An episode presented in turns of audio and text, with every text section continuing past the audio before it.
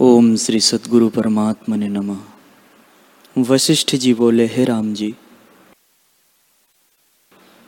जिसके मन में तीव्र संवेग होता है, उसको मन दिखता है।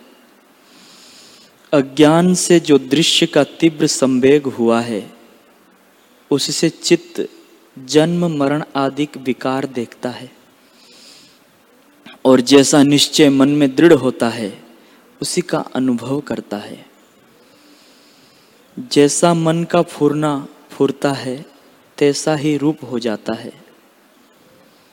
जैसे बर्फ़ का शीतल और शुक्ल रूप है और काजल का कृष्ण रूप है, तैसे ही मन का चंचल रूप है।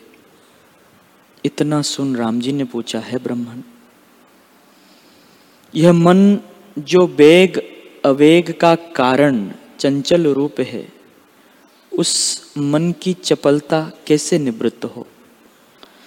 वशिष्ठ जी बोले, हे राम जी, तुम सत्य कहते हो।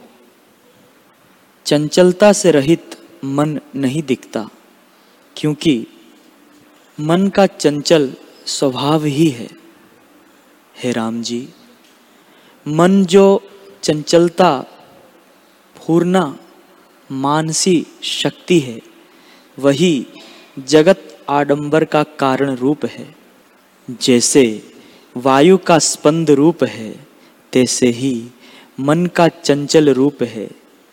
जिसका मन चंचलता से रहित है, उसको मृतक कहते हैं। हे राम जी, तप और शास्त्र का जो सिद्धांत है, वह यही है कि मन के मृतक रूप को मोक्ष कहते हैं। उसके क्षीण हुए सब दुख नष्ट हो जाते हैं।